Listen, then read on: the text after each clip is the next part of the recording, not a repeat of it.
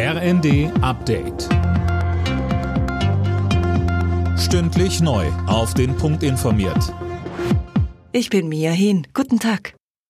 Nach einem schweren Erdbeben sind in Japan erste Tsunamiwellen auf die Küste getroffen. Die Behörden hatten zuvor die Bewohner dazu aufgefordert, sich in Sicherheit zu bringen. Sie warnten vor drei Meter hohen Flutwellen. Daniel Bornberg berichtet. Das Erdbeben hatte sich auf der Noto-Halbinsel in der Präfektur Ishikawa ereignet. Berichte über Schäden oder Verletzte gibt es bislang nicht. Aber auch im Raum Tokio gerieten Gebäude ins Wanken. Die US-Erdbebenwarte gab die Stärke mit 7,5 an. Das Beben von 2011, das einen Tsunami und in der Folge die Fukushima-Katastrophe auslöste, hatte eine Stärke von 9,0.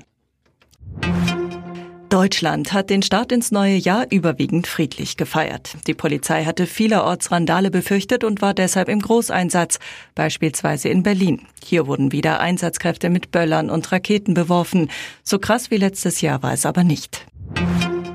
Das Jahr 2024 bringt einiges an Spannung mit sich. Nicht nur sportlich mit den Heimeuropameisterschaften im Fußball und Handball, sondern auch politisch. Jana Klonikowski. So sieht's aus und da sind natürlich zunächst die drei Landtagswahlen in Thüringen, Sachsen und Brandenburg im September zu erwähnen. Die großen Fragen, wie stark wird die AfD, welche Rolle spielt die neue Wagenknecht-Partei, wie sehr werden die Ampelparteien abgestraft. Ein erstes Stimmungsbild gibt's Anfang Juni bei der Europawahl und im November blickt dann die ganze Welt auf die USA. Bei den Präsidentschaftswahlen tritt Amtsinhaber Joe Biden für die Demokraten an. Aussichtsreichster Republikaner ist, trotz vier Anklagen, immer noch Donald Trump.